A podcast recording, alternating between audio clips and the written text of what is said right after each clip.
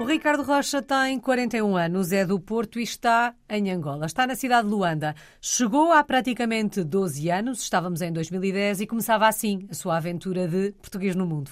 Vamos recuar no tempo, Ricardo, e perceber como é que isto tudo começou, o que é que o fez deixar Portugal e rumar a Angola. Realmente recuar no tempo, foi, já foi há algum tempo atrás, realmente. Inicialmente não estava nos meus planos. Nunca tive pretensão de sair de Portugal foi por uma mera oportunidade de emprego.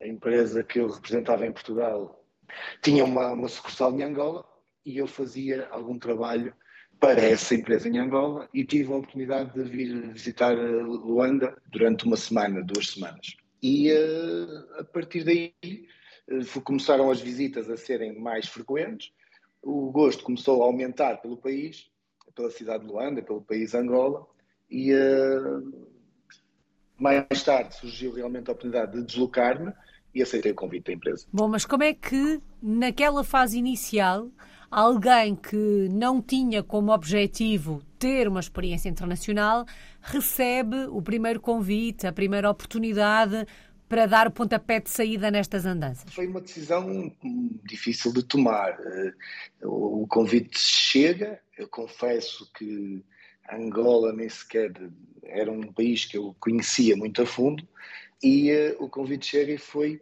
ali um desafio para mim perceber que ia mudar de país. Ao início, como eu fazia algumas visitas regulares, uh, acho que foi atenuado um pouco esse sentimento. Eu já cá estava, já cá vinha algumas vezes e, portanto, não foi um choque tão grande mas foi, foi um desafio que eu resolvi aceitar. Que memórias guarda do primeiro encontro com Angola? A, primeiro, a primeira recordação, que é mesmo o primeiro a primeira, uh, momento, é sair do avião. Uh, o sair do avião e aterrar, num, num, aterrar e sair do avião, sentir, uh, sinto, ainda hoje, se fechar os olhos, vejo a imagem do, do, do aeroporto, o calor quente, aquele quente que se sente quando a porta abre e sentir que foi uma sensação boa, foi uma sensação boa. Percebemos que há aqui uma experiência a dois momentos ou a dois tempos, digamos assim, aquela fase inicial em que ia com regularidade a Angola e depois o momento em que se muda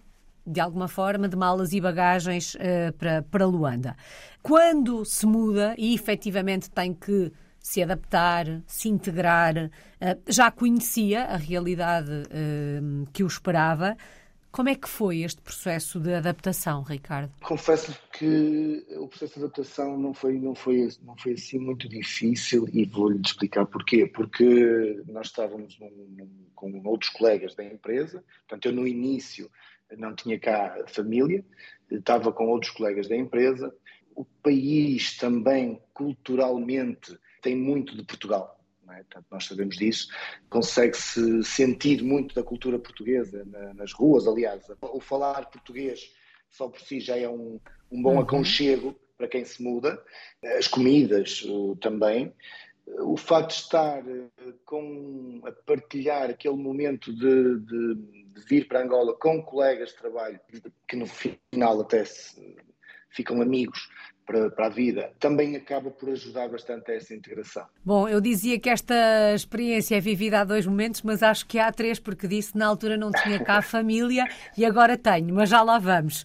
Apesar de não ter sido um processo de adaptação uh, difícil, por estes fatores que o, que o Ricardo foi referindo, um, aspectos que nos aproximam daquilo que tínhamos não é, antes de, da mudança, o que é que mais o surpreendeu na cultura e na sociedade angolana? O que mais me surpreende na, na, na cultura, na sociedade angolana é sem dúvida, são sem dúvida as pessoas. Uma coisa que eu aprendi é que nós realmente temos que compreender as pessoas para nos darmos bem com as pessoas. Temos que as compreender, temos que compreender as, os seus hábitos, as suas raízes.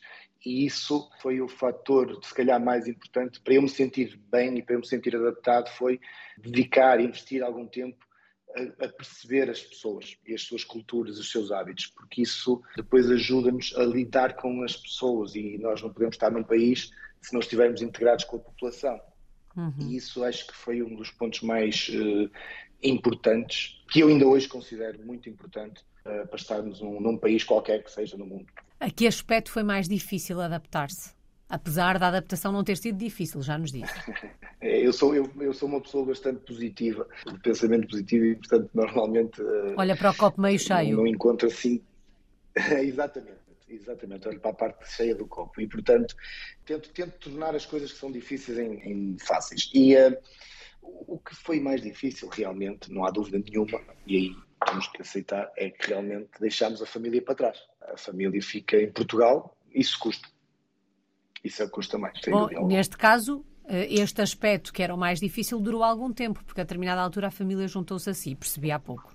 Sim, parte da família uhum. continua em Portugal, os meus pais, o meu irmão, um filho.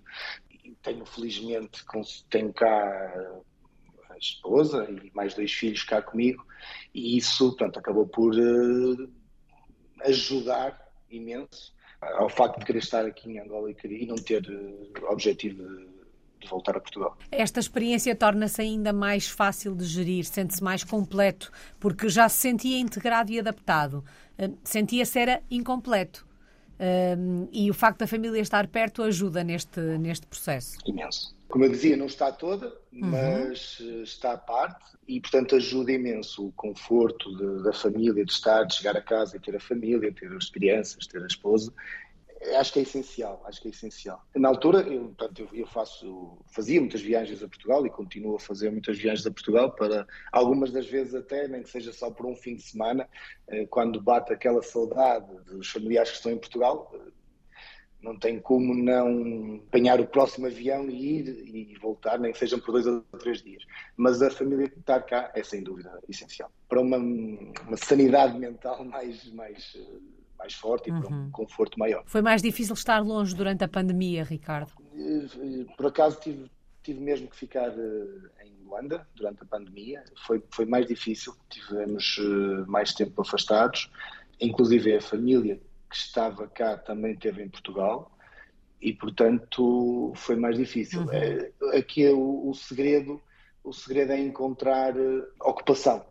E, e, a ocupação é o trabalho. E o trabalho durante a pandemia foi mais desafiante. Felizmente conseguimos continuar sempre a trabalhar, a empresa felizmente não, não parou, uh, embora tivermos que arranjar alternativas ao, ao, trabalho habitual, mas conseguimos estar sempre ocupados e isso ajudou, mas claro que sim, foi, foi, durante a pandemia foi, foi mais difícil. Passou mais de uma década desde que começou a escrever esta história aí em Angola, desde que começou esta relação com este país. Sente-se em casa? Sinto, sinto. Uh, sinto, sinto por, por, por, por, vários motivos. Por, estar cá a família, claro, é o primeiro. Uh, mas sinto-me em casa porque eu acho que o povo, a população, o povo, portanto, todas as pessoas com quem eu convivo diariamente, também me acolheram. Eu sinto que me acolheram sinto que posso estar enganado, mas sinto que gostam de mim uhum. e, portanto, sinto-me confortável, sinto-me confortável.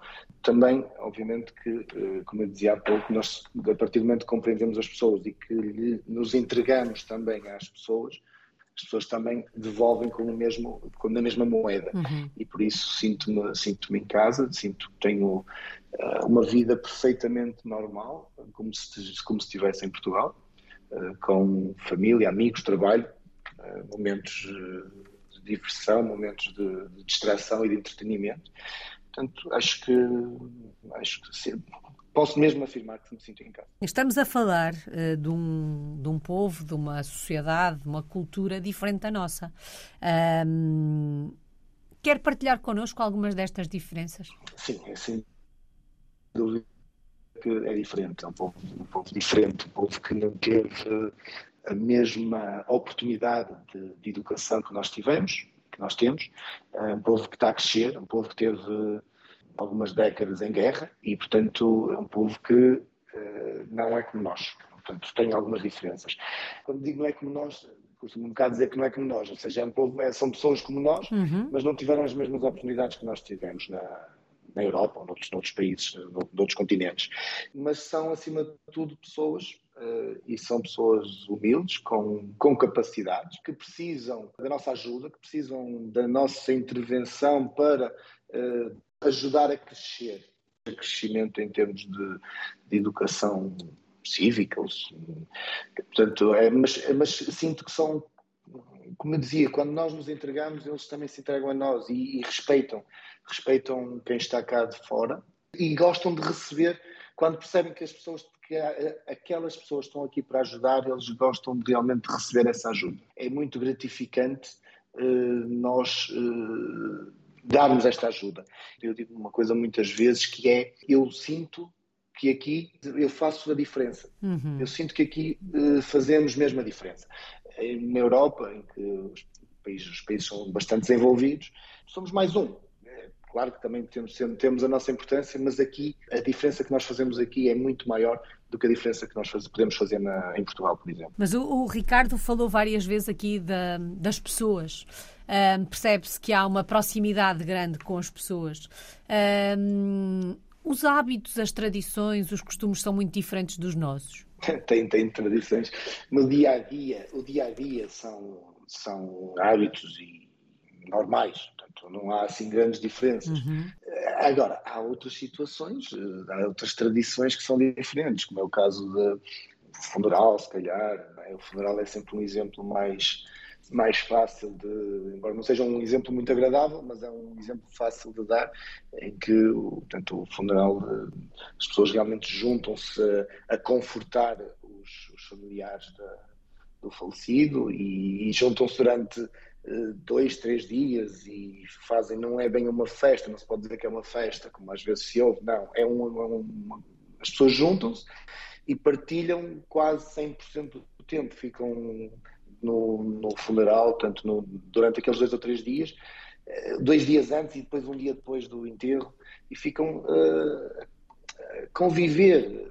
Portanto, são tradições diferentes. Nós vamos a um funeral em Portugal, vamos uh, acompanhar o, o dia e depois levamos um bocadinho à noite e vamos embora. Não, aqui não. Portanto, nota-se que as pessoas são muito unidas e depois basta ser um vizinho da rua ou um primo em 14 grau acabam sempre por se juntar e acabam por ter eh, muita gente a confortar, uhum. dar conforto à família. Portanto, são, são tradições diferentes, têm tradições diferentes, realmente, mas é muito interessante e enriquecedor para nós que vimos de fora conhecer estas tradições. Faz-nos também ficarmos maiores melhores. Ricardo, vamos olhar para o lado profissional desta, desta experiência, que na verdade foi o motor disto tudo, foi o que o levou para, para Angola. O que é que está aí a fazer? Bom, neste momento sou, sou diretor-geral de uma multinacional suíça, uma, uma empresa que produz uh, produtos, para, para, produtos químicos para a construção. Uh, a empresa se chama SICA, como eu referi, é suíça. Uhum. Uh, tem uma presença mundial, né, em 101 países ou 102 países pelo mundo inteiro. E Portanto, é um desafio vir para cá como diretor, como diretor financeiro e, eh, entretanto, surgiu a oportunidade de assumir a função da direção-geral e, eh, e, é o que neste momento há cerca de 4 ou 5 anos eh, faço. Na realidade, faço a gestão de uma, de uma empresa que tem 55 pessoas, a crescer todos os anos, cada vez mais pessoas, e isso é, é a minha função diária acredito que esteja realizado profissionalmente, até por aquilo que dizia há pouco, que era o facto de perceber que aí faz a diferença. Sim, sim, sinto-me sinto realizado profissionalmente, sinto-me motivado para continuar ainda este caminho. Portanto, eh, há sempre, há sempre, há sempre uh, coisas que podemos fazer melhor na, na, na, parte profissional e, portanto, acho que estou realizado, mas motivado para continuar o, o crescimento uhum. da, da, da, SICA aqui em Angola. Se o fôssemos visitar a Luanda, onde é que nos levava? Que locais da cidade é que nos recomendaria conhecer? Bom, a marginal de Luanda é o postal. Eh, quando se fala em Luanda, olha-se para aquela marginal que está cada vez mais eh, embelezada embora com alguns, cada vez com mais edifícios, mas é, arranha-céus, arranha portanto, edifícios altos, mas se calhar sairíamos um bocadinho, portanto, Luanda marginal, claro, mas aconselharia a sair um bocadinho da cidade, pegarem num, num carro todo terreno e, e fazer aí alguns passeios pelo interior, visitar uh, o que Angola tem mais bonito, que é parte da natureza, uhum. parte natural, com algumas uh, quedas, as quedas de Calandula em Malange, ou como junto ao mar, uh, Mirador da Lua, um sítio também muito interessante para visitar. E se, se pudesse recomendar uma segunda cidade a visitar, para além de Luanda, seria Benguela. Uma cidade muito bonita, também com uma, uma zona marítima muito interessante e onde se vê o que eu também acho muito bonito para mim, pessoalmente, eu acho que as pessoas iriam gostar, é onde se consegue ver uh, a pegada dos portugueses, as casas do tempo colonial, uh, ainda lá estão, sem grandes alterações, sem grande. Uh, na sua, quase na sua versão original. Portanto, acho que é muito bonito passear nas ruas da, da cidade do, do Lubito, por exemplo, e na Restinga, e imaginarmos que estamos uh, no tempo colonial. É muito, muito interessante. Bom, ficam aqui algumas uh, sugestões. Há pouco deixou no, no, há pouco deixou no ar a ideia de que esta experiência está para continuar. Ou seja, quando olha para o futuro, vê-se com a sua família em Luanda durante mais alguns anos? Vejo, vejo. Surgem outras oportunidades para outros países. Como eu dizia, a SICA é uma, uma multinacional com, com 101 países pelo mundo e todos os anos abre mais um país novo. Em África, inclusive, estamos a aumentar a, a pegada. E, portanto, surgem pontualmente algumas oportunidades para ir para outros países. Ainda não me sinto com vontade de, ir, de experimentar outros países sinto que ainda estou aqui uh, muito bem, sinto-me em casa, como referiu uhum. há pouco, e, uh, e, sinto que ainda quero continuar a, a, ajudar o país, enquanto o país me quiser aqui, uh, eu sinto que ainda estou aqui com a, com a minha missão de ajudar o país a, a, crescer. Qual é que tem sido a maior aprendizagem desta experiência? Duas, duas grandes aprendizagens, lidar com a, com a distância, com a família, porque o facto de eu ter aqui a família, eu tenho também uma forte ligação com a família que está em Portugal, igual à, à que tenho aqui, e, e, realmente a grande aprendizagem, conhecer as pessoas, uh, a sua cultura, uh, os seus hábitos, conhecer, conhecer essas pessoas e, e sentir que, que podemos fazer alguma coisa por elas. Para podermos estar num país e sentirmos em casa, temos que estar, temos que conhecer bem as pessoas e dar-nos bem com as pessoas. Eu acho que essa é a grande aprendizagem. Saudades de Portugal. O que é que sente mais falta do nosso país? Tem que ser, tem que ser a família, tem uhum. que ser. Eh, embora já tenha falado muitas vezes dela, mas tem que ser. Não posso. É a primeira palavra que me, que me sai. Uh, depois realmente é as pessoas que deixei aí, eh, que estão aí, que não, que não, que não tenho a oportunidade de, ver todos, todas as semanas.